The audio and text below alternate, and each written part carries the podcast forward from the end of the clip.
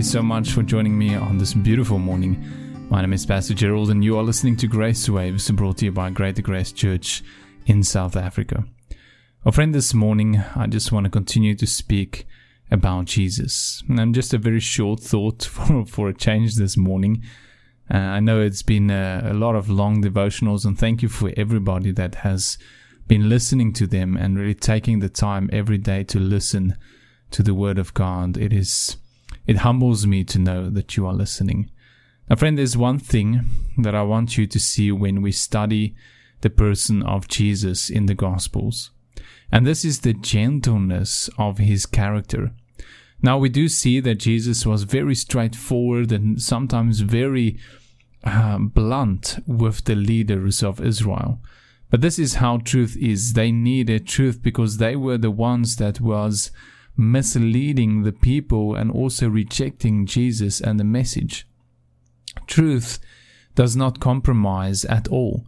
It must stand for what it is or else it will not be truth.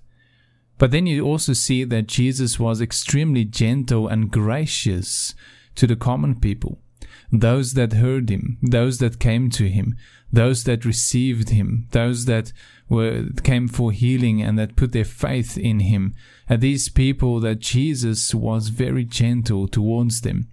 In John 1 verse 17, you see that the Bible says that for the law was given by Moses, but grace and truth came by Jesus Christ. In John 3, verse 16 and 17, beautiful portion of scripture that we know very well. The Bible says, For God so loved the world that he gave his only begotten Son, that whosoever believes in him should not perish but have everlasting life. For God sent not his Son into the world to condemn the world, but that the world through him might be saved. You see, when Jesus came, he came in this character of so love. He came to love the people, to show them God's mercy and God's love, to call them unto faith and repentance, and to call them to believe in Him and to be healed by Him. And we read about this purpose of His ministry in Isaiah 61, verse 1, where the Bible says, and speaking of Jesus, saying, The Spirit of the Lord God is upon me because the Lord has anointed me to preach good tidings unto the meek. And he has sent me to bind up the broken-hearted, to proclaim liberty to the captives, and the opening of the prison to them that are bound. And you know, friend, as I reflect this morning on Jesus, I was reminded about his gentleness. Even when you read in the Old Testament, you see how God was so gentle and really just patient with the people. And that characteristic of God we see so clearly in the person of Jesus Christ. That he was surrounded with people with failure, people with sickness, people with disobedience, people with just sin in their lives. And yet you see how he was so gentle towards them. And there are so many times in, in, in our lives that we can feel that we just don't live up to the life as we ought to. And you'll experience many disappointments in this life, both in yourself and in others. And there will be many times that you fall short of who God has called you to be. And when you face this situation where you feel this way, it is vital that you remember the open arms of Jesus. Never delay running to Him. Never delay confessing your sins. Never delay asking for forgiveness. And no matter how you feel, always remember that His arms are open. And Jesus receives you in the same manner that He received a person like, like, like Zacchaeus you know, one that was the leader of the of of this almost like a syndicate of tax collectors stealing from the people, and yet the moment that he came to Jesus and wanted to see Jesus, Jesus gently said to him, Zacchaeus, come down, for today I'm going to eat at your house. I'm coming to your house today.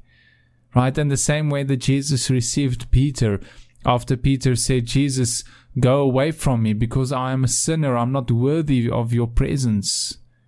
And Jesus said, Do not be afraid. From now on, you'll catch men.